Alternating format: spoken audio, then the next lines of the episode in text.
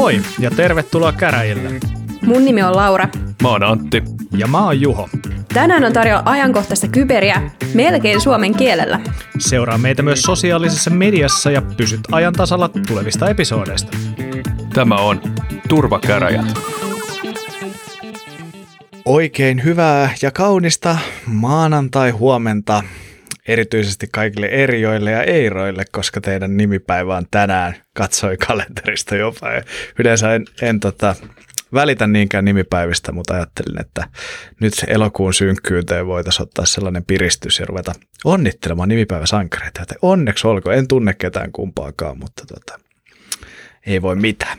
Mennään tota suoraan asiaan, tai asiaan ja asiaan, vaan kuulumisiin. Ja tota, Antti, sä oot ilmeisesti levännyt hyvin tämän viikonlopun. En ole Juho, kiitos kysymästä. Olen itse asiassa nukkunut todella huonosti. Olen ollut, ollut metsässä koko viikonlopun partioleirillä ja sen verran pystyin niin kaksi havaintoa tein siinä, eli tota se varustelle, joka 50 ranskalainen teltta on ihan hyvä, se pitää vettä, ja toinen on se, että aikuinen mies ei voi nukkua solumuovi makualustalla. Mä semmoisen ostin, mä ajattelin, että tällä pärjättiin Intissäkin, niin tällä pärjää partiossakin, mutta ei, ei pärjää. Ei tullut mitään ja nukuin varsin kehnosti ja nyt olen hyvin väsynyt ja jos, jos sekoilen omiani tässä, niin se johtuu ihan siitä väsymyksen aiheuttamasta sekavuustilasta, joka pahentaa jo synnynnäistä sekavuustilaa. Oh no. Wow, aika syvällistä. Kyllä. Mutta joo, semmoista. Eka työviikko takana ja siitä heti suoraan metsään lasten kanssa sekoilemaan ja huomenna takas töihin. Kyllä tämä on. No niin. Mitkä ruuhkavuodet? Kuulostaa hyvältä, jos tämä sekoilu ei nyt lopu, niin saa luvan jatkua. Eikö se Mm. näin mene yleensäkin? Juuri näin. Mitäs Laura sä, mitäs sä oot puuhaillut? Sä vissiin jäät lomalle, eikö näin? Joo, mä olin koko viime viikon lomalla ja, ja tota, olin, tai siis vähän huonot unet myös mulla, mutta vähän muista syistä, kun me ollaan täällä tota, siskojen kanssa taas lanitettu, niin on ollut vähän pitkiä öitä ja pelailtu kaiken näköisiä ATK-pelejä. Siis pakko sanoa kyllä, että koko viikko kun mä oon ollut lomalla, niin siis mä en ole tehnyt mitään muuta kuin pelannut. Ja mä oon pelannut erinäköisiä yksin pelejä ja monipelejä ja äh, internetissä ja, ja välillä on ollut hauskaa ja välillä vähän vähemmän hauskaa. Mutta joo, sellainen tehokas loman alku. Ja itse asiassa pakko tässä mainostaa, kun tota, tuolla Instagramissa jokunen aika sitten sanoin siitä, että noi covid-testit tuntuu mun mielestä aika kivalta, että se niin kun, mä, mä, mä en niin ymmärrä, miksi jengi ei tykkää siitä, että, että semmoinen tikku pistetään, kun se mun mielestä tuntuu tosi kivalta, että se niin avaa ää, tota, nenää ja sieraimia tosi mukavasti, ja mä sain siitä heti, siis mä en ole ikinä saanut Instagramissa yhtä paljon viestejä, kun mä sain siihen, siihen tota, kun mä paljastin tämän puolen itsestäni, ja mä sain kauhean huolestuneita viestejä, että onko mulla nyt kaikki ok, ja että Laura sä oot ihan hullu. Ja mä olin silleen, että ei, niin kuin, että mun mielestä tämä on vaan mukavaa. Ja Ei toi- ole kaikki ok. niin, on siis kaikki ok. Siis, no joo, no tässä nyt näkyy, että miten on ok ja miten ei. Ja sitten sit tuli tietty kauheasti kink mistä kanssa, ja mä en ollut edes ajatellut tätä, että tämä olisi joku kinki jollekin, mutta... Mut joo, niin ää, tosiaan Siis kä- kävin Mä näitä... keskeytän sut tähän. Onko tämä joku juttu siis tämmöinen, niin että ihmiset tykkää ottaa vaatteet pois ja tehdä sitä vai en mä Tik- tiedä, siis tikuttaa toisiaan nenää? No siis kun mä kävin tuossa viime kuukauden alussa, mä kävin tota, ää, parissakin koronatestissä, ää, niin tota, siellä siis Mun teki aina mieli sanoa kyllä niille, että kun oli ottanut se eka sieraimen, että hei, voitko ottaa ton toisenkin sieraimen, ja voitko sanoa, kuinka syvälle sä sen työnnät. No ei nyt. Mutta tota, Voitko se pitää mua tukasta kiinni, kun työnnät sen? No niin. No niin, joo. Mutta tota, mä ko- kokeilin nyt sitten sitä himassa tehtävää koronatestiä. Öö, lähinnä ihan for science ja, ja mielenkiinnosta. Ja se oli myös kyllä ihan mukavan tuntunen, että tota, voin suositella. Ja siinä oli tosi hyvät ohjeet, että, että tota, en nyt siis epäillyt, ei ollut mitään oireita eikä mitään, mutta, mutta tota, voin suositella. Okei. Okei, okay. ei kai Joo, siinä sitten. selvä. Joo. En, en ihan yhdy näihin Lauran intohimon kohteisiin, mutta 16 kertaa mä oon käynyt koronatestissä. Musta se on aika Oho. paljon.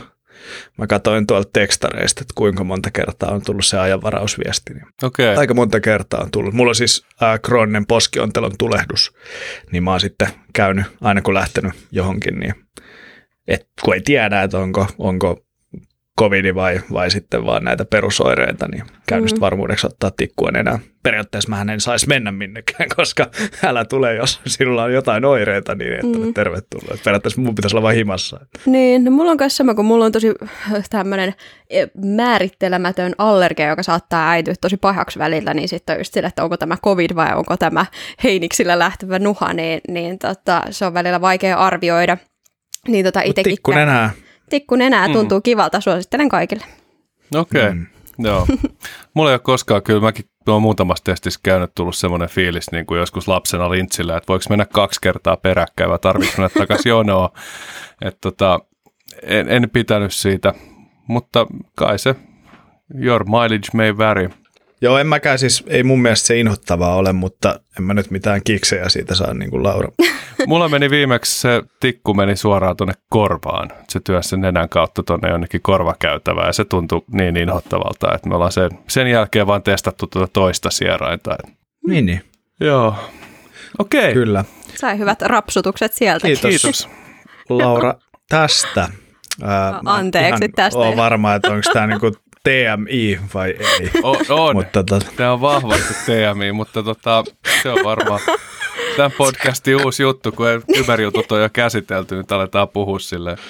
Mä puhun ensi viikolla, että miten jokainen teepaita tuottaa semmoisen peukalokärjellisen napan yhtään. Niin. No toi Joo. oli TMI. Joo, ei, ei kiitos. Tota, mä voisin kertoa mun omat kuulumiset tähän. Mä en tiedä, että pajat on vähän tyhjennetty tässä kohtaa jo, mutta mulla ei ole ihan mitään näin mehukasta uutista. Mutta tota, mä oon palannut kanssa töihin niin kuin Antti tässä on viikko takaisin ja pikkuhiljaa alan muistelemaan, miten ATKta ajetaan. Täytyy sanoa, että on ollut vähän vaikeuksia, vaikeuksia muistella jotain juttuja, mutta kyllä, kyllä tämä tästä lähtee. Sitten Defcon ja Black Hattihan nyt menossa, tai oli, oli nyt viime viikolla, niin tota, sieltä tullut aika paljon uutisia ja sellainen pieni FOMO tullut, kun on katsellut noita Twitterissä liikkuneita ja muualla liikkuneita kuvia tapahtumasta ja, ja sitten itselläkin nyt pari kertaa jo siirtynyt tämä sinne meneminen jostain syystä. Ja sitten mä haluaisin nostaa tällaisen yleisen asian, kun ensi viikolla, tai nyt, nyt niin kuin tällä viikolla, kun tämä jakso tulee ulos, niin alkaa koulut. Siellä on taas pieniä keltadokkia liikenteessä, joten varokaa, koska yksi niistä on oma tyttäreni. Niin tämän takia haluan myös tätä nostaa tässä kentässä ylöspäin, joten ajelkaa varovaisesti. Itse en ajele, mutta tota, lainkaan. Aivan. sen takia, että, että tota, on turvallista liikenteessä myös muina. Uh, Mutta joo, tota, aika paljon näkynyt myös suomalaisia tietoturvatutkijoita sitten niin kuin hyvässä mielessä ää, kuluneen viikon aikana erilaisissa medioissa, sillä Kenttälän Mikko alias Turmio tuolta Oulun suunnalta niin löytänyt Apple-laitteista haavoittuvuuden, joka mahdollistaa tällaisista niin kuin airkäpätyistä, eli, eli eristetyistä verkoista niin tiedon varastamisen, eli exfiltroinnin. Ja siitä on sitten useatkin mediat kirjoittaneet, koska Apple on sen sanaa sanomattakaan päivittänyt ja korjannut jo ilmeisesti kuukausia sitten, ja nyt sitten vasta, vasta Mikko on siitä kehdannut kirjoittaa auki kirjoituksen omaan blogiinsa, niin siitä sitten moni uutismedia, kuten esimerkiksi Blipping Computer, on, on tarttunut, ja The Record Media muun muassa. Joten kudos Mikolle siitä. Kysyn ihan saman tien niin Apple-laitet, mitä se tarkoittaa, kun puhutaan erkäpätyistä verkoista. Eli puhutaan verkoista, mistä ei ole internetyhteyttä. Joo, joo mutta minkä verran semmoisissa on yleensä Applen laitteita, että mä en ihan hahmota, että onko se niin MacBookkeja, niitäkö se tarkoittaa vai? Ilmeisesti näin, ja sitten muitakin Applen laitteita, eli jos niitä yhdistetään sitten muualle, niin joo. jos mä nyt oikein ymmärsin. Mutta lukekaa se blogikirjoitus, siitä se selviää. Mä joo, pitää en lukea. itse ole lukenut kuin sen uutisoinnin. Niin tota. Joo, airgapatty iPhone on nimittäin mulle ainakin ihan uusi konsepti. No se, se on kyllä, mutta mut esimerkiksi esimerkiksi Mäkkeä, niin tiedän, että on, on, On. tällaisissa verkoissa On toki. paljonkin. On toki. Ja sen lisäksi sitten Microsoft on julkaissut tällaisen listan tärkeimmistä tietoturvatutkijoista, jotka on raportoinut heille haavoittuvuuksia, niin sieltä löytyy kaksi suomalaisnimeä. Aapo Oksman, josta ollaan puhuttukin. Meidän episodeissa löysi muun muassa Apple-laitteista sen, sen tota haavoittuvuuden ja sitten Nestori Syynimaa, joka, en tiedä ollaanko Syynimaasta puhuttu, mutta tota, syytä olisi, olisi koska tota, se oli, Nestori oli volyymin puolesta siellä listalla, eli aika paljon sitten raportoinut Microsoftille tietoturva ongelmia. Ja tosiaan 58 nimeä oli yhteensä, niistä kaksi oli suomalaisia, joten ihan hyvällä prosentilla oltiin mukana, mukana listalla, joten kudos kaikille edellä mainituille nimille. Joo, Vai mitä Antti? kyllä ja Aapo Oksmanhan on Niksulla töissä ja se on meille ehdottomasti hieno, hieno tyyppi, että on meidän, meidän talossa. Ja mainitaan se nyt tähän väliin myös. En itse asiassa Nestoria en tunne, niin en ole ihan varma missä on töissä, mutta jos... Nestori taitaa olla Secure Worksilla, jos sen väärin Aivan. muistaa, että hän lähti, hän oli tuossa, taisi olla joku Pirkanmaan IT-hallintopäällikkö aikaisemmin ja ei tehnyt mitään kyberiin liittyvää ja sitten lähti tutkijaksi tonne, jos nyt oikein muistaa, että tutkijaksi, mutta joka tapauksessa niin hän on tohtorismies ja, ja erittäin pätevä erityisesti näissä Microsoftiin liittyvissä asioissa, että jossain UG-konfassa mä joskus hänen esityksen näin ja, ja Nestori on itse asiassa lupautunutkin tulemaan Helsekkiin puhumaan, kun joskus Helsekki taas jatkuu, jatkuu niin tota, ehkä sitten sitä kautta tulee tutuksi myös useammalle muulle. Ja ehkä jopa, en tiedä, laittaisiko Nestori CFP sisään Disobeyhin ensi vuonna. Hmm. Jos on Disobey. Toivotaan, että itsekin olen kohta full vaccinated, niin tota, ehkä sitten voitaisiin päästä sinne yhdessä turvavälein kuuntelemaan tietoturvajuttuja.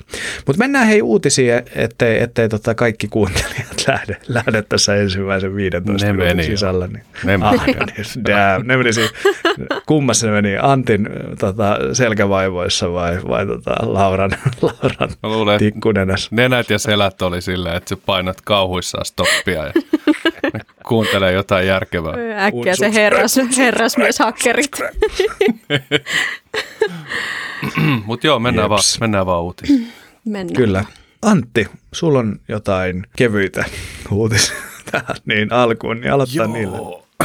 Joo, eli tota, tämmöistä tota, kohtuu raskaasta aiheesta sinänsä. Ja miten tämä nyt aloittaisi, mutta siis Apple on, on nyt uudessa iOS-versiossa tuomassa semmoisen ominaisuuden käyttöön, joka käytännössä tekee sen, että se alkaa skannaamaan iCloudiin meneviä valokuvia ja sen tarkistamiseksi, että esiintyykö teillä tämmöistä niin kuin lasten seksuaaliseen hyväksikäyttöön liittyvää materiaalia semmoinen terminologinen tarkennus tähän heti alkuun, että kun puhutaan lapsipornosta, niin se on virheellinen termi. Se ei ole pornoa, vaan se on siis seksuaalista hyväksikäyttöä ja sitä kuvaavaa materiaalia. Käytetään semmoisia lyhenteitä kuin CAM eli CAM tai CSAM, niin voidaan puhua tässä nyt CAM-materiaalista, koska se ei oikein oikein rullaa kielen päältä toi pitkä versio siitä. Kuitenkin niin Applella oli semmoinen pläni, että he alkavat käyttäjien laitteissa vertaamaan valokuvia, vastaanotettuja kuvia ja tallennettuja kuvia,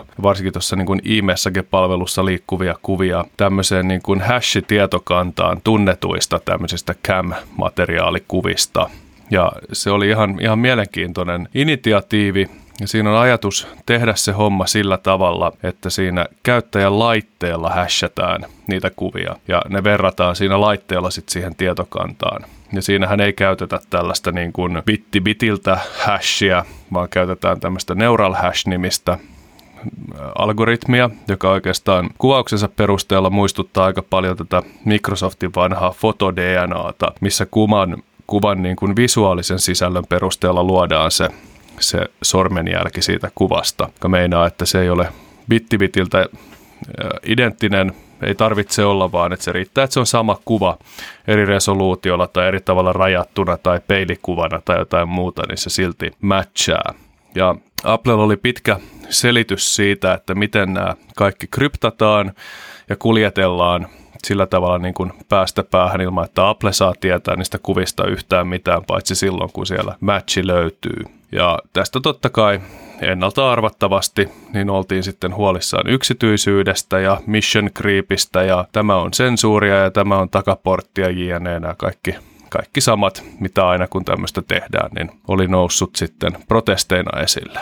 Googlehan on tehnyt tätä Gmailissa ainakin jo monia vuosia samanlaista, että siis tällaisilla digitaalisilla sormenjäljillä just katsonut, että onko jengillä jotain tämmöistä tunnettua seksuaalista hyväksikäyttöä, etenkin siis lasten seksuaalista hyväksikäyttöön liittyvää materiaalia. Ja tota, mä en itse lukenut tätä Appleen liittyvää uutista, en, en tuossa ehtinyt, mutta, mutta en tiedä eroaako nämä, tekniikat jollain tavalla toisistaan? No mä en itse asiassa ihan tarkalleen tiedä, miten Google ja nämä muut sen tekee, mutta nämä kaikki mun ymmärtääkseni perustuu pitkälti semmoiseen hash-tietokantaan, mihin on kerätty sitten kaikki rikolliselta takavarikoitu digitaalinen materiaali ja siitä on luotu näitä tämmöisiä fotodNA tai neural hash, hasheja, ja se on sillä tavalla laajasti saatavilla se hash-tietokanta, että sen pystyy integroimaan sitten näihin erilaisiin pilvipalveluihin ja Dropboxia, Microsoftia, Googlea, Facebookia, kaikki isot toimijat käytännössä, jotka tämmöistä valokuvamateriaalia paljon käsittelee, niin käyttää tätä tekniikkaa jo. Se, mikä tässä oli tosiaan erilaista Applen kohdalla, on se, että Apple alkaa tekemään sitä matchaamista siinä niin kuin käyttäjän laitteessa – siinä, missä oletan, että nämä pilvipalvelutarjoajat tekee sen sinne pilveen tallennettuun materiaaliin suoraan. Eli tämä on enemmän tämmöinen privacy-orientoitunut kuin ehkä nämä vanhemmat implementaatiot näillä toisilla toimijoilla. Ja sitten tässä on myöskin se, että Applehan on niin kuin vannoutunut tällaisen niin kuin privasyn suojelijana, yksityisyyden suojelijana versus sitten joku Google, joka, joka niin kuin myy sitä, tai no lähtö, en nyt musta maalaa Googlea hirveästi, mutta lähtökohtaisesti niin kuin tekee bisnestä sillä tiedolla. Ja, ja, ja, ja sitten tämä tekniikka sanoit, että on monessa paikassa käytös, niin tämä on monessa paikassa käytös myös niin kuin tällaisten copyright-materiaalien tarkastamiseen, eli etsitään kuvia, kuvia tällä samalla tekno, tekniikalla, että jos joku varastaa kuvia ja lisää esimerkiksi niihin, ää, mihin, niihin niihin käytännössä tota, oman watermarkkinsa ja nää, niin se niin kuin näkyy sieltä takaa silti. Mutta mikä tässä on ongelma tässä, ää, tässä tekniikassa on, on se, että tämä tuottaa ihan törkeästi falsepositiiveja. Eli, eli niitä mätsejä pitäisi tulla. Applehan itse sanonut, että yksi triljoonasta, mutta tätä on internetissä epäilty hyvin paljon. Ja sitten on kyseenalaistettu se, että onko Applella oikeasti niin kuin, ää, resursseja käsitellä ne kaikki false positiivet, mitä he ovat niin kuin käytännössä luvanneet, että, että aina kun tulee matchi, niin se menee manuaalisen käsittelyyn, niin onko Apple mahdollista tällaista, että näitä viestejä menee, menee niin kuin ihan törkeästi koko ajan, vaikka Aimessakin nyt Suomessa ei ole mitenkään niin kuin, tyypillisin, mutta, mutta erityisesti Jenkeissä niistä käytetään paljon ja, ja Jenkeissä muutenkin, niin oliko tämä muuten niin, että tämä koskee ainoastaan Jenkkejä? Vai oliko Apple rollaamassa tämän niin kuin globaalisti? Mä ymmärsin, että koskisi vain jenkkejä. Okei, mä en, mä en itse asiassa tätä kohtaa huomannut sieltä. Mä oletin, että tämä on ihan kaikkialle. Että nämä uutiset, mitä tästä asiasta oli, niin siellä ei ollut puhetta siitä, että olisivatko tietyt markkina-alueet, mutta en näe kyllä mitään syytä, miksei tämä tulisi sitten myös EUn alueelle, koska EUn alueella tähän ongelmaan on kyllä suhtauduttu myös hyvin vakavissaan. Voidaan kuitenkin olettaa, että tämä todennäköisesti tulee ihan globaalisti käyttöön, mutta se on tietenkin sitten hyvä kysymys. Vai tuleeko? Niin, en tiedä. Koska GDPR. Mm. Niin, mutta tämäkin on vähän tällaista, että ei GDPR estä myöskään Googlea tai Microsoftia tekemästä tätä omissa pilvipalveluissaan. Ja jos Apple tekee tämän sitten niin kuin iCloudin, laitteissa. niin jos se tekee sen laitteissa ja sieltä matchaa, niin kyllä mä uskon, että tämä on tämä niin kuin juridisesti pohja on olemassa tähän touhuun. Facebookihan oli vähän pulassa tämän, tai en nyt tiedä pulassa, mutta siis veti omia johtopäätöksiä näistä EUn privacy-asetuksista ja lopetti skannaamasta muun muassa omia viestejä, mikä näkyy muun muassa sillä tavalla, että tämä National Center for Exploited and Missing Children, joka koordinoi näitä asioita, niin sanoi, että 48 prosenttia tippui ilmoitukset EU-alueelta, kun Facebook lopetti ilmoittamasta. Sekin johtui siitä, että ne alkoi tulkitsemaan privacy-asetusta ja EUssa tuli sitten ilmeisesti jonkun verran sitten feedbackia sinne, että ei me nyt sitä tarkoitettu, että te voitte nyt päästä tämän kaiken taas läpi. Joo, tässä on myös sekin mielenkiintoinen, että jos näitä oikeasti ruvetaan laskemaan niissä puhelimissa Ja, ja siis tämähän ei vaikuta vaan niihin, kellä tätä CAM-materiaalia on, vaan kaikkiin. Eli kaikkien puhelimissa ruvetaan laskemaan kaikista kuvista, mitä lähettää iMessagella, niin, niin näitä hasheja, niin kyllä mä sanon, että kyllä sillä jonkunnäköinen vaikutus siihen puhelimen suorituskykyyn ja akkukestoon on, jos siellä CPU laskee hasheja. No mä luulen, että hyvin marginaalinen loppujen lopuksi. Että jos, jos niitä niin kuin yksittäisiä hasheja ja en tiedä, sehän on tietenkin, että kuin performantti se on se algoritmi JNE ja miten se tehdään ja näin, mutta siis niin kuin itse pidän tätä kehitystä sinänsä myönteisenä, koska tämähän, tämä nykyinen viestintäparadigma on, on niin kuin lisännyt ihan hirveästi markkinoita tälle materiaalille, ja tätä materiaalia pitää siis tuottaa lisää, ja siinä on sitten ihan oikeasti ihmisiä uhreina, ja tätä kautta tähän päästään ainakin jollain tavalla puuttumaan. Ja mä pidän välillä vähän epärealistisina näitä, näitä tämmöisiä privacy-tyyppien semmoisia niin riskiskenaarioita, mitä ne näkee tässä, että okei, että nyt kun tämmöinen takaportti hyväksytään, niin sitten seuraavaksi tällä aletaan piinaamaan poliittisia toisinajattelijoita. Ja mä en ihan näe, että siinä niin kävis, mutta tota, ehkä sekin on hyvä, hyvä arvioida. Joo, ja siis mun mielestä toi performance, jos se on niinku ihan perusnormikäyttö, ja sä lasket yhden hashin, niin se, se on jotain millisekunteja.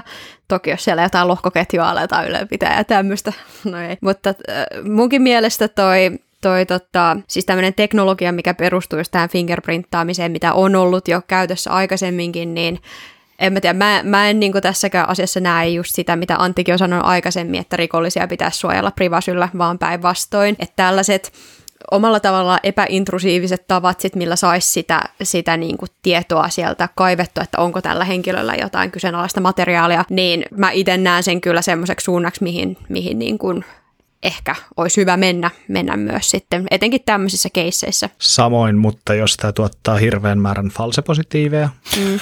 Niin, mutta sittenhän ja. tämä on huono systeemi Applellekin. Että siis nämä, tämä y- yksi biljoonasta, mitä ne sanoi, siinä on siis 12 nollaa. Eli siis mitä se tekee miljoona miljoonaa, niin jo, jos se pitää paikkaansa ja yksi, yksi miljoonasta miljoonasta kuvasta on false positive, niin se on tietty hyvä kysymys, minkä nostit, että kun se on manual review, niin kuin ne sanoi tuossa, mm. että käydäänkö ne oikeasti käsin läpi vai ei, vai meneekö se siihen, että se pannaan säppiin ja sitten kun sä pistät sieltä valivali, niin sitten se vasta arvioidaan. Niin ja sitten se, että, että tota, miten se manuaali review tapahtuu, että uploadaanko sen kuvan sitten Applelle. Tässähän on siis tietyllä tapaa sitten niin privacy-riski siinä mielessä, että meneekö niin. se niin Applen työntekijä työntekijän pöydälle tiketille, että tässä on hei sulla, sulla tota reviewi tälle kuvalle. Ja sitten se, että nimenomaan kuten sanoin, niin tätä Applen yhtä miljardista niin on, on epäilty, että pitääkö tämä paikka. No joo, totta kai, mutta täysin pohjasta sanotaan perusteetun epäily siinä mielessä, että kun ei ole mitään, mihin se epäilykään perustus. Että ihan yhtä. Niin no siis se perustuu siihen, että kuinka paljon tämä tuottaa muualla falsepositiiveja, että miten Applella tämä olisi parempi kuin muualla. No Applella on monet asiat paremmin kuin muualla. niin se on totta kyllä, mutta, mutta, mutta jotenkin kuulostaa absurdilta, että jos samaa teknologiaa käyttää muualla ja se tuottaa enemmän false positiiveja, niin Applella se tuottaisi mm. niin kuin merkittävästi vähemmän. Mutta en tiedä, niin. menee näin. Mutta näissä hasheissäkin on niin kuin matchit on sellaisia, että sä voit säätää sieltä toleranssin sille, että mikä lasketaan matchiksi ja mikä ei. Niin kuin monessa muussakin jutussa, niin kuin näissä kasvontunnistusasioissa esimerkiksi, jos sä pistät siinä niin kuin matchitoleranssin 80 prosenttiin, niin sä saat hemmetisti false positiiveja, kun sä paat se 99, niin niitä ei enää käytännössä tule ollenkaan. Että ruepositiivetkin tippuu, mutta tota, kyllä mä uskon, että, että ne osaa, osaa niin kuin kahta kuvaa toisiinsa verrata ja todeta, että nimenomaan kun kyse on materiaalista, mikä on jo olemassa ja jo tunnetaan ja on jo siellä hashissa, niin no, en tiedä. Aika tulee näyttämään. Voi olla, että täällä pyydellään anteeksi tätä optimistista näkemystä sitten puolen vuoden päästä, kun vasemmalta ja oikealta alkaa tippua ihmisiltä aikalauttille ja säppiin siksi, että ne on ottanut kuvia lapsistaan takapihalla leikkimässä vesileikkejä. Ei pyydetä anteeksi. No ei kyllä pyydetä mitään koskaan enää anteeksi. Eikä kumarrata ketään. Kielletään, että sanottiin, niin ei mitään. Niin. Ei me olla, me, Ikinä ei, me olla mitään sanottu. Ai kato, yksi jakso puuttuu välistä, ei edes muista, varmaan laskuvirta. No mutta se Ai siitä. No, ja... mutta mitäs Harry Potterille? Uh, joo, mä halusin tähän vielä yhden jutun sanoa, että tähän ei ollut ainoa, mikä tässä on. Tässä on myös semmoinen ominaisuus, että tässä on vähän tämmöistä koneoppimista, ja siellä on Applen insinöörit kehittänyt tämmöisen, niin kuin sanotaan, kukon tunnistusalgoritmin. Eli jos sieltä tulee niin sanottu Richard Picture, eli Dick Pick, niin se ML-algoritmi tunnistaa siitä sen seisokin ja osaa piilottaa sen kuvan. Ja lapselle siinä tapauksessa, jos sulla on niin kuin lapsen tili, niin se blurraa sen ja ilmoittaa sen viestin vastaanottajalle, että tässä saattaa olla semmoista materiaalia, mitä sä et halua nähdä. Ja sitten jos se lapsi laittaa siihen, että haluan silti nähdä tämän kuvan, mikä minulle lähetettiin, niin sitten tulee ilmoitus vanhemmille. Et siinä on myös, myös tämmöisiä suojauksia olemassa, mikä on mun mielestä hyvä juttu, että ei pystytä alaikäisten tilien haltijoille lähettelemään kuvia ihmisten uimapukualueella. Hyvä. Joo. Mainiota. Mutta mä oon varastanut hei puoli tuntia nyt jo pelkästään tähän aiheeseen. Niin... No mä just Vai... kysyin, että pitäisi Harry Potterissa. Niin mäkin, mä ihmettelin, no, mä luulin, että sä hyppäsit jo tähän seuraavaan aiheeseen. Niin mäkin mä ajattelin, että tästä tulee joku next level läpi. Ei kun mä sanoin, mä sanoin että mä halusin kertoa vielä tähän edelliseen. Mutta joo, tämä oli Harry Potter and the Goblet of Remote Code Execution. Tässä oli tota, Threadpostissa oli mielenkiintoinen artikkeli Amazonin Kindle-laitteista ja siitä, miten niissä voi ajaa koodia tämmöisten haitallisten e-kirjojen kautta. Ja tämä oli tämä oli mielenkiintoinen, koska tässä, tässä aikamoisia tuomionpäivän trumpetteja jo soitettiin ja kerrottiin, että tämä mahdollistaa ihan käsittämättömän tarkkaa targetointia. Että jos sä haluat esimerkiksi targetoida jotain tiettyä kieltä puhuvia ihmisiä, niin sä voit maltsuttaa tietynkielisen kirjan. Ja se oli silleen, että selvä. Se on tietenkin se oikea kysymys, että miten sä saat sen maltsutetun kirjan sitten jaeltua niille sun kohdeuhreille. Ja onko se Kindle oikeasti nyt se pehmein kohta, mihin hyökätä, mutta tämmöinen checkpointin tutkija kuin Slava Makkaevev, en varmaan lausunut tuota oikein, mutta ainakin yritin, niin oli tutkinut tätä ja todennut, että näitä e-book-formaatissa olevia kirjoja voi, tai itse sen tiedä onko e-book-formaatti, mutta siis tämmöisiä sähköisiä kirjoja niin voi, voi maltsuttaa ja pystytään ajamaan ruuttina koodia näissä Kindle-laitteissa. Ihan mielenkiintoista. Ei ole tullut aikaisemmin mieleen. Että se voi liittyä sitten bottiverkkoon sekin laite. Joo, Kindlessähän on oma formaatti.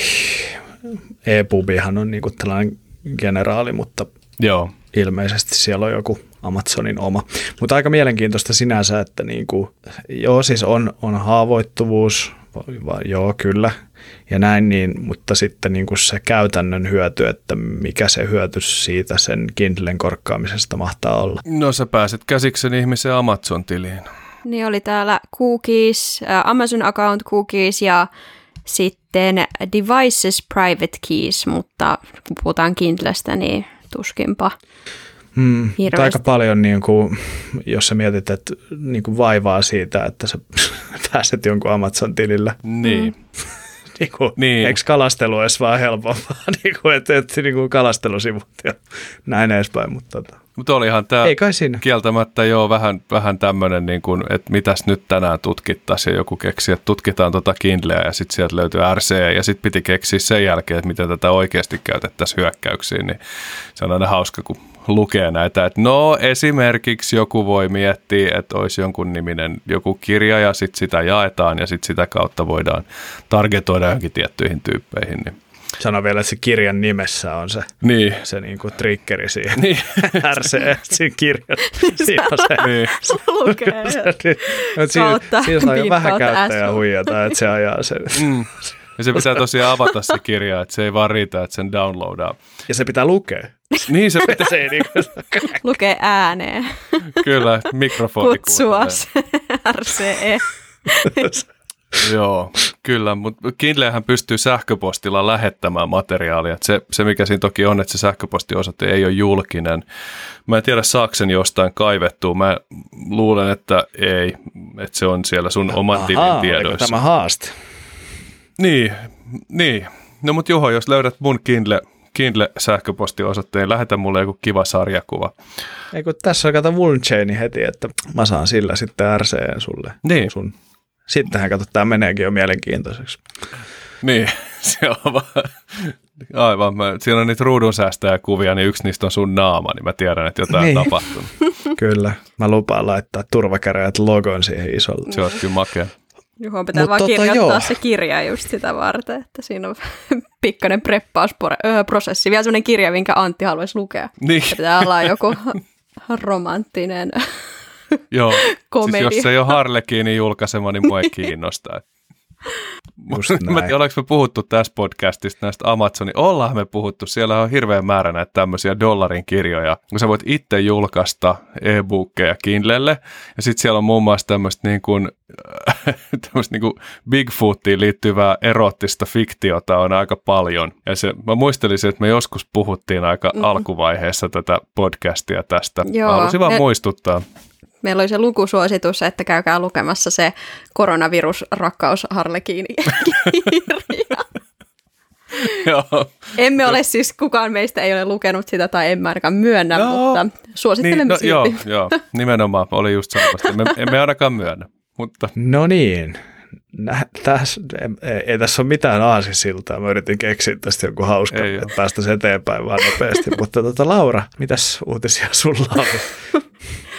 Joo, tota, Muuta, tai, muuta kuin näitä koronaan liittyviä joo fiksaatioita. pitää nyt saada korona pois mielestä. Tota, joo, mä ajattelin puhua pilvistä, pilvestä ja CVEstä ja tosiaan niistä pilvestä, jotka pyörii tyyli, tyy, tyypillisesti Linux-palvelimilla. Ja joista myös löytyy haavoittuvuuksia, koska Juho tuossa just sanoikin äh, tämän podcastin alussa, että tässä menneellä viikolla oli toi Black Hat, niin siellä oli paljon mielenkiintoista pilvipalveluihin liittyvää asiaa myös ja pilvipalveluiden tietoturvaan liittyvää asiaa etenkin. Ja ehkä yksi sellainen nosto, minkä vähän liippaa nyt näihin pariin asiaan, mitä siellä nostettiin esille, mutta mitä mä oon ainakin miettinyt myös aika paljon, etenkin kun teen paljon pilven tietoturvan kanssa töitä, on se, että miksi pilvessä ei ole CVEitä. Me ollaan täällä siis pu- turvakäräjälläkin puhuttu siitä ja vähän niin kuin vaan niin kuin nostettu olkeamme ol- oltu vaan silleen, että no pilvipalveluissa ei ole CVEitä. Ja CVE on lyhenne sanalle Common Vulnerabilities and Exposures, mikä on siis tällainen tietokanta, erilaisia haavoittuvuuksia, ää, niiden tämmöisestä ää, millaisia arvosanoja ne on saanut, että kuinka helppoa niitä on exploittaa, onko niillä valmis, valmis tämmöinen exploit-koodi olemassa, miten niitä exploitataan, ja tyypillisesti siis kaikessa mahdollisessa softassa ja, ja palvelimissa ja, ja muissa tämmöisissä, jos löytyy haavoittuvuus, niin se kirjataan tosi useasti tänne CVE-tietokantaan, ja siinä on pari syytä, miksi ne kirjataan tänne CVE-tietokantaan, ja se on se, läpinäkyvyys, eli että tällainen on löydetty, ja toiseksi myös se, että mikä se on se patchaustilanne siihen, että onko se patchattu, missä versiossa, tai onko se patchi vaikka sellainen, että että tota, ää, käyttäjien itse tarvitsee tehdä jotain, niin kuin, muuttaa jotain asetusta tai, tai tota, fiksaa jotain tietyllä tavalla. Mutta pilvipalveluissa ei ole CVEitä ja Antti ja Juho, miksi, tai onko teillä mitään ideaa, että miksi CVEitä ei ole pilvipalveluissa? luulen, että se johtuu siitä, että kun siellä on yksi vendori, joka omistaa sen koko himmelin ja sitten kun siinä on reikä, ne korjaa sen ja sitten se kaikki maailman instanssit siitä on sen jälkeen korjattu, niin se ei ole sinänsä tarpeellista. En mä keksi mitään muuta syytä. Joo, vähän samoilla linjoilla. Et, et mun ajatus on se nimenomaan se, että se on yksi tuote, niin kuin mikä muukin tahansa, mutta se on aina sen itse vendorin hallussa niin sanotusti. Eli he, heillä on se ainoa mahdollisuus sitä päivittää, niin silloin ei ole näitä CVEitä, kuten esimerkiksi jossain Apacessa esimerkiksi, kun se kuka vaan pystyy pystyttää sen instanssin, niin siinä se niin kuin CV-merkitys kasvaa. Ja sitten kun sitä auditoidaan, vertaillaan, niin pystytään toteamaan, että tässä on, tämä on esimerkiksi tälle CVlle haavoittuva tämä kohde, kun taas pilvessä se menee niin, että se on tai ei ole haavoittuva käytännössä. Mm. Niin, että sulla ei esimerkiksi jostain Asuresta voi olla ajossa neljä eri versiota ja sit sä oot silleen, että no hitto, että mulla on nyt se haavoittuva versio käytössä, Mm, pitää kyllä, just päivittää. näin.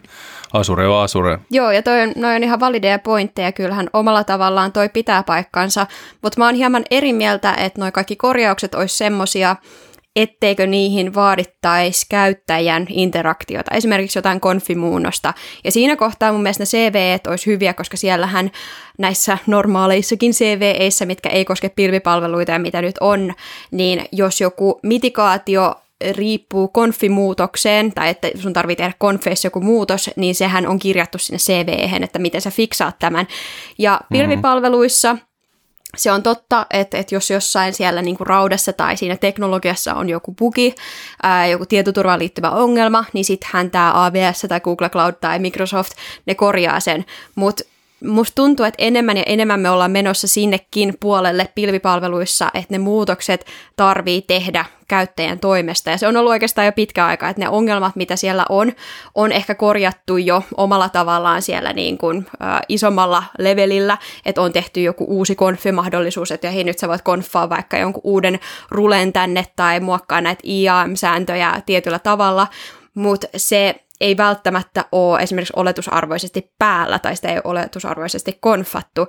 Ja sitten me tullaan vähän semmoiselle alueelle, että näitä asioita korjataan, mutta tietääkö siitä kukaan, että tämmöisiä ongelmia on ja että näitä on korjattu. Ja täällä oli tosiaan täällä Black Hatissa tähän asiaan liittyen kaksi tämmöistä tutkijaa kuin Ami Lutvak ja Shir Tamari tämmöisestä Wiz.io Security Startupista, jotka oli tehnyt ihan mielenkiintoisia havaintoja. Ja yksi näistä oli esimerkiksi se, että jos sä käytät AVS ja sulla on AVS tämmöisiä palveluita, mitkä tyypillisesti juttelee toiselle AVS-accountille, ja tämmöiset on esimerkiksi CloudTrail, AVS Config ja sitten Serverless Repository, ja etenkin tämä CloudTrail ja Serverless Repository, kun nämä käyttää S3-pukettia, niin nämä pyst- näitä pystyy manipuloimaan niin, että toiselta AWS-accountilta pystyy äh, täysin siis tähän niin kuin multi-account, tämän kyseisen niin kuin organisaation multi-account AWS-arkkitehtuuriin liittymätön AWS-accountti, joka on vaikka hyökkäjän hallussa, pystyy yhdistämään äh, sitten, kun on kerännyt tarpeeksi tietoja, niin tämän kyseisen organisaation S3-puketeihin. Eli tässä puhutaan tämmöisestä niin kuin cross-account connecteista, että miten niin kuin eri accounttien välillä voi tehdä yhteyksiä. Ja jotenkin AWS tämä on erittäin äh, isokin ongelma ja ja johtuen siitä, että en ole nähnyt pitkään pitkään aikaan, ehkä silloin joskus, kun AVS oli ihan uusi juttu, että jengi ajoi kaikki, kaikki asiat yhdellä AVS-accountilla, mutta nyt puhutaan siis isoista, massiivisista arkkitehtuureista, missä on paljon erinäköisiä accountteja, missä sitten tulee tämmöisiä tilanteita, että päästetään ulkopuolelta tiettyyn accounttiin sisälle toisen accountin palveluita, ja nyt puhun siis AVS-palveluista, esimerkiksi just tämä AVSn CloudTrail tai vaikka tämä Serverless Repository, ja tässä cross-account-haavassa oli tosiaan kyse siitä, että täällä ää, näissä S3-puketeissa, kun käytetään tätä CloudTrailia ja server-repositoria ja näitä, niin useasti on tämmöinen oletusarvoinen IAM-resource-policy, ää, mikä käytännössä on siis tällainen JSON-faili, mikä kertoo, että millä ää, kuka ja millä oikeuksilla pääsee lukemaan tai pistämään tietoja tai tekemään tiettyjä, tiettyjä asioita tässä S3-puketilla, niin oletusarvoisesti tämä ää, näissä cross-account, eli muista accounteista tulevissa yhteyksissä, ei ole semmoista oikeasti tar- tarkistusta, että kuka tai mistä sen tekee, sen tiedostojen kirja- kirjoittamisen tai lukemisen tai minkä tahansa sinne S3-puketille, koska se tulee sieltä toiselta AWS-accountilta. Ja tähän tosiaan AWS siis on Tämä haavoittuvuus siis löydettiin joskus loppuvuodesta 2020 ja AWS tosiaan tosi nopeasti lisäsi sinne semmoisen conditional access policyn, minkä voi lisätä, eli että sen tarvii olla jollain niin kuin tietyllä arvolla vielä niin kuin spesifisimmin se, mistä accountilta se tulee, se, se tietty ää, kysely sinne S3-puketille. Um, mutta tässä tullaan just että tämä tarvii lisää jokaisen itse tämä, tämä spesifi arvo, eli tämä conditional access policy sitten sinne IAM-resursseen. Ja, ja tota, tämä oli mun mielestä tosi mielenkiintoinen tämä koko niin kuin, tutkimus ja, ja semmoinen, niin kuin, mitä on itsekin spekuloinut ja niin kuin, yrittänyt tai niin kuin, auttanut asiakkailleni ja sanonut, että, että näin, näin ei kannattaisi tehdä, mutta mut mun mielestä oli hyvin tämmöinen havainnollistava omalla tavallaan, että millaisissa tilanteissa tämmöistä voisi käyttää sitten hyväksi. Niin, mun tulee mieleen tässä, että, niinku, että, että mikä, mikä sitten on haavoittuvuus ja mikä on vaan sitten konfiguraatiovirhe, koska useinhan just näkee silleen, että sulla softa toimii just niin kuin sen kuuluukin toimii, se on vaan konfattu päin persettä ja sen takia se on haavoittuva. Että onko se sitten haavoittuvuus, kun se on konfattu pieleen? Mm, mutta siis monesti ihan normihaavoittuvuudet on semmoisia, että sä oot konfannut jotain pieleen ja sä oot exposannut tai ajat jotain liian isoilla oikeuksilla tai ää, sä et ole asettanut jotain tiettyä tota, poliisyä tai jotain tiettyä arvoa, jotain HTTP-hederiä, siitähän puhutaan konfausvirheistä, mutta niitä pidetään aina haavoittuvuuksina. Et siinä mielessä mä niinku pitäisin näitä niinku ihan synonyyminä toistensa kanssa. No on ne sillänsä, mutta niinku eihän me voida konfausvirheelle antaa CV, että jos joku exposaa MySQLn internettiin ja laittaa salasanaksi root niin eihän se, mikä CVE se on, sehän on vaan pieleen konfattu. Niin siinä mielessä mietin noita pilven, pilven CVEitä, että jos siellä löytyy tämmöisiä niin kuin yleisiä konfausvirheitä, mitkä aiheuttaa semmoisen tilan, missä sun palvelu on haavoittuva, niin miten, siinä, siitä niin kuin, miten se haavoittuvuus sitten niin enumeroitaisiin CVEksi? Sit, sitä mä jäin pohtimaan. Niin, no kun tässä on kyse on ehkä se, jos mä kirjaisin tämän CVE, mä kirjaisin, että se haavoittuvuus on tämä cross account access, ja unre- tai että siellä on niin kuin, äh, että se on defaulttina uh, unrestricted eri AWS-akkaunttien välillä, kun puhutaan tästä S3-puketeista ja näistä tietyistä reunaehdoista. Ja sitten niin, niin. siihen mä ko, niin kuin kirjaisin siihen CVhen sit sen korjaus, korjauksen, että tämä nyt, tätä ei ole patchattu, tai on patchattu, mutta tämä on niin kuin defaulttina olemassa ja, ja tota, tämä pitää sitten erikseen konfata. Ja kun tässä mm. mennään ehkä siihen, että siis koska nämä tietoturvaongelmat pilvessähän ne on 99,9 prosenttia miskonfi, miskonfeata, että siellä on jo, joku konfattu huonosti. Ja esimerkiksi AVS on mun mielestä hyvä siinä, että ne on hyvin poistanut semmoisia tietynlaisia antipatterneja, että esimerkiksi S3-puketit, ne pisti tuossa joku se aika sitten oletusarvoisesti kaikki, että ne ei ole julkisia, ja sehän korjasi pois maailmasta tosi paljon kaiken näköistä arkaluontoista tietoa, mikä oli suoraan avoina internettiä kenen tahansa haettavissa, et niin. ehkä tässäkin sit se korjaus, mitä niin kun AVS voisi tehdä sit, niin tämänkin osalta, olisi se, että se perusoletusarvoinen asetus olisi turvallinen, eikä että sieltä puuttuu se tietynlainen conditional access. Totta. Mennään varmaan aika filosofisen kysymyksen äärelle, että onko unsafe defaultti haavoittuvuus vai ei, mutta tota... Ollako vai eikö olla? Ihan a, a, erinomainen pointti ja se olisi, se olisi kyllä hyvä, että tota, näitä varmasti on tämmöisiä best practice-juttuja, mutta pilvikin monimutkaistuu niin kovaa vauhtia, että pitää aika paljon osata, että sitäkin pystyy turvallisesti hanskaamaan. Niin ja mä sanoisin vielä, että best practice ja haavoittuvuus on ehkä vähän eri, koska best practice tuntuu, että se on ehkä sitten enemmän semmoinen compliance-asia, ja, ja sitten tässä kuitenkin puhutaan tämmöisestä asiasta, mikä on directly tai ainakin jollain tasolla exploitable, niin, mm. niin no joo, mutta onhan tämä vähän filosofinen kysymys ja ehkä tässä on just se ongelma, että miksi CVitä ei ole olemassa pilvipalveluissa just, koska se on sitten vaikea määritellä, että mikä menee sinne sen best practicen puolelle ja mikä menee oikeasti haavoittuvuuden puolelle, mutta ehkä se mun niin kuin, perimmäinen huoli just tässä on se, että et, et jos sitä semmoista CVE-näkyvyyttä ei ole tai muunlaista näkyvyyttä ei ole, ää, tämän kaltaisiin asioihin ja mitä, mitä niin kuin oikeasti voisi exploittaa AVS esimerkiksi, niin millä tasolla sitten me pystytään suojautumaan oikeasti ää, hyökkäyksiä vastaan. Tehän noita CVitä on aina muutenkaan, että kaikki haavoittuudet saa CVtä. Mm, joo, ei niin, saakaan. Ja niitähän on vain joitakin ää, tahoja, ketkä voi myöntää näitä CVitä. Muistan Euroopassa, että ket, kuka kuka niitä myöntää. No ne on ne CNA, eli nämä, niin. nämä numbering authorities, että sä voit pyytää sitten semmoisen, että kyllähän sen, sen nyt usein saa, Suomessakin taitaa olla pari CNAta, mä en itse asiassa häpeäkseni nyt muista keitä ne oli, mutta ei taida, itse asiassa onko Traficom yksi? Juho, onko sun työnantaja CNA? Ei ainakaan meidän tietääksemme. Vaadin, äh, Vaadin ja F-Secure on Suomessa. Okay. Eli Lauran työnantaja on. Okei. Okay. no, Mikä on Vaadin?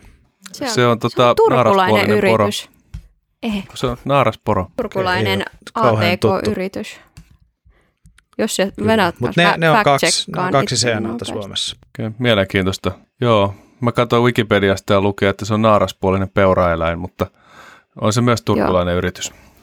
Mutta tota, oh. joo, selvä, joo. selvä homma. Joo, ei, selvä, mulla, ei mulla muuta, muuta tähän, näin voidaan selvä siirtyä, homma, siirtyä kiitos, eteenpäin. Kiitos, kiitos, kiitos Laura. Mut, selvä homma. Mutta mut hyvä, hyvä, joo, tämä on nyt selvitetty tämä juttu ja tota, alkaa, aletaan, tehän voitte alkaa myöntää niitä CVitä niille pilvijutuille. Niin, sähän, niin mikä sä, miksi sä pihtaat niitä siellä pilville? niin, pak, sä istut niiden päällä nyt. Pil- niin, hei, mähän, mähän voi mennä suoraan vaan ja kirjoittaa tuon CV-databaseen, että hei. Mä tiedän, että teillä on siellä se laatikko, missä lukee CV-eitä, ei saa ottaa.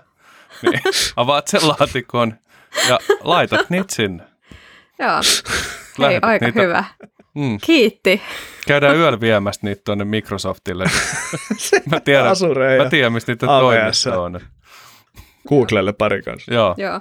Hei, nyt mä huomasin, että mulla on vielä yksi juttu tähän pilvijuttuun liittyen. Mielenkiintoinen DNS-vulni, mikä, mikä tuolla Black Hatissa. Itse asiassa kaksi samaa tutkijaa myös bongas tämän.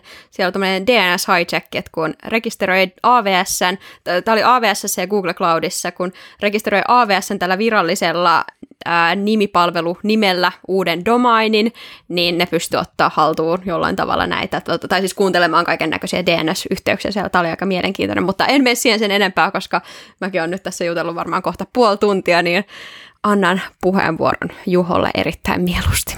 Joo, lyhyitä ja kevyitä aiheita onneksi, niin tota päästään kaikki maanantaissa eteenpäin. Mutta tota, tässä kuluneen viikon aikana nähtiin tällainen verkkorikollisten kauniit ja rohkeat saippua opera. Opera nimittäin ää, tuolla venäläisellä XSS-foorumilla, mistä me ollaan puhuttu aikaisemminkin. Muistaakseni Antti puhui siitä, että nämä foorumit nyt bännää näitä rans- kiristyshaittaohjelmaryhmiä ryhmiä ja tota, tämä oli toinen niistä foorumeista, mikä mainittiin silloin nimeltä, niin siellä on nyt sitten äh, tällaisen kontikiristyshaittaohjelmaan liittyvä, liittyvään ryhmittymään äh, oleva, oleva tällainen materiaalin levittely ja, ja mun mielestä tarina on aika mehukas siinä mielessä, että, että myös niin kuin, ää, täällä verkkorikollismaailmassa niin ää, käsitellään samoja ongelmia kuin sitten normaalissa työelämässä, eli huonoa palkkausta ja huonoja ehtoja. Nimittäin tänne foorumille postasi tällainen nimimerkki kuin M1 Gelga, olisiko tämä niin kuin Monegelka tai Migelka tai jotain, joka avautui huonoista palkkioista, joita tämä kontiryhmittymä sitten maksaa muille rikollisille tällaisista yritysten verkkoihin murtautumisesta. Ja avautumisen yhteydessä hän päätti sitten doksata vähän tätä ryhmää kertomalla tietoja muun muassa keskustelukanavista, mitä he käyttää, sähköpostiosoitteita, joita, joita sitten nämä ryhmäläiset käyttää, sekä julkaisemalla tällaisen teknisen ohjemateriaalin, jossa kerrotaan kerrotaan esimerkiksi mitä hyökkäystyökaluja ja, ja muita niin kuin tällaisia lolbineja ja lolbasseja, eli living off the land binaryita käytetään sitten, eli, eli valmiita Windows ja Linuxin työkaluja, joita sitten voi käyttää erilaisiin hyökkäystoimenpiteisiin. Ja tota, myös kuvakaappauksia sitten tästä komentopalvelin infrasta, missä on muun muassa tällainen Cobalt Strikein palvelin, palvelin ja sen IP-tietoja, eli käytännössä tietoja, mitä komentokanavia sitten tämä kontiryhmittymä käyttää. Ja niitä sitten leviteltiinkin hieman ää, tällaisesti mystisesti tuolla Twitterin puolella, nimittäin tällainen Pancake-käyttäjä oli, oli sitten twiitannut, että you should block these ja hymiö, mikä, mikä näyttää niin kuin hiljaa shh, ja, ja sitten nuo IP-osoitteet ilman mitään referenssiä ja sitten myöhemmin paljastui, että nämä oli tästä kyseisestä raportista. Mutta tota, tässä on aika hyvä tärppi nyt heti maanantaihin tsekata, että onko tätä kontin komentopalvelin liikennettä näkynyt siellä yrityksessä, että onko sinne päästy sisään sitten kontin alihankkijoiden toimesta ja soiteltu sitten kotiin sinne Cobalt Strike-palvelimelle. Ja jos on, niin kannattaa varmaan alkaa toimia, koska nyt kun konti on niin sanotusti doksattu, niin heillä on varmaan intressit levittää sitä kiristyshaittaohjelmaa mahdollisimman pian. Luetko sä Juho meille ääneen nyt sen IP-osoitteen tässä, nämä IP-osoitteet? En, en lue, vaan, Hyvä. vaan ne voi löytää sitten tuolta. Hyvä, koska mä ajattelin, että jos luet, niin sun pitää muistaa defangään, ettei kenelläkään vahingossa resolvoida. Mutta pakko kommentoida kyllä, Aivan. että kauniit ja rohkeat oli aika boomer-referenssi, ja sitten meni Wikipediaa katsomaan, ja esittää sitä ilmeisesti vieläkin. Kyllä, mm. kyllä. Se, 8000 Silloin lapsuud- lapsuudessa mä muistan, kun se tuli aina telkkarista ja mummo sitä kattoi ja kiroilutti aina, kun olisi halunnut katsoa itse jotain telkkariohjelmaa, mutta mummo oli varannut ruudun. mutta joka tapauksessa niin ää, muutenkin tämä kontin materiaali niin on hyvä ehkäpä käydä lukemassa tuolta GitHubista läpi. Se on siellä käännettynä englanniksi, Joo. koska tota, siinä on aika paljon näitä taktiikoita, tekniikoita ja prosesseja, mitä, mitä tämä konti sitten on käyttänyt. Ja osa niistä oli sellaisia tunnettuja ää, toimintatapoja tälle kontiryhmittymälle. Tästä tulee mieleen tämä, mä yritän nyt muistaa, että puhuinko mä tästä podissa, mutta oli tämä, että nämä kyberrikolliset monet on niin kuin, ne palaa loppuun siihen, että kun tämä kyberrikollistelu onkin sitten oikeasti aika hemmetin tylsää duunia, että nämä botherderit vääntää näiden bottiensa kanssa ja vastailee asiakkaiden valituksiin ja yrittää, yrittää tota, pyörittää sitä hommaa ja sitten ne niin kuin valittiin, että kun tämä alkaa tuntua ihan duunilta, että joka päivä sun pitää herätä kahdeksalta ja mennä toimistolle ja hoitaa sun botteja ja vastailla asiakaspalvelun viesteihin ja ihan hirveät grindaamista ja sitten niinku palkka on pieni ja sitten moni lopettaa sen takia, että se, niinku se, se romanttinen hakkerimeininki, niin paljastuukin, että sitä on oikeastaan siinä tosi vähän ja loput on sitten vaan semmoista niin kuin tylsää yritysduunia. Tämä on hyvä yhdistelmä, että pieni palkka ja isot riskit. Kyllä. Houkuttelevaa. Joo. Kyllä. How Toki- do I sign up? Tuo valtiolta töihin. Niin. Osallahan on mahdollisuudet nopeisiin voittoihin, mutta se on sitten, sitten aina sitä, sitä elämää, mitä, mitä joutuu elämään sillä tavalla, että auton keskeinen varuste on se peräpeili, kun joutuu aina katselemaan, että seuraako mua joku. Niin, kyllä. Mutta tämä päättyi tämä tarina Hyvä. huvittavasti. Ai, se jatkuu vielä. Ei, kyllä se jatkuu vielä. meillä, on, meillä on koko päivä aika. Mutta tota, äh, käytännössä niin XSS, XSS-foorumilla, niin kuin muillakin näillä verkkorikollisten suosimilla foorumeilla, niin siellähän on tällainen päätäntävalta sitten niillä ylläpitäjillä ja, ja he saa sitten tehdä mitä lystäävät. Ja tässä tapauksessa sitten admin oli tehnyt tällaisen päätöksen, että molemmat, eli molemmat osapuolet, eli käytännössä tämä vuotaja sekä sitten tämän kontiryhmittymän edustaja, niin saa sieltä bännit. Ja tässä sitten tämän viestin yhteydessä, missä hän, hän tämän laittoi, niin ihan ensimmäisenä totesi, että tämä siis tämä ylläpitäjä totesi, että tämä tarina on parempi kuin mikä tahansa saippua opera, eli, eli myös siellä foorumilla huomataan, että mennyt hieman draaman puolelle, puolelle tämä, ja, ja tota, lopputulos oli sitten se, että sekä sitten tämä tämä tota, Miguelka tai mikä nyt olikaan, joka vuosi nämä tiedot, niin sai bännit. Ja sitten ää, tämä Kontin edustaja, nimimerkki IT alaviiva work, niin sai, sai, sai, tota, sai bännit myös. myös että, tota, IT-duuni. Ihanaa, mä rakastan, mä alan käyttää tuota.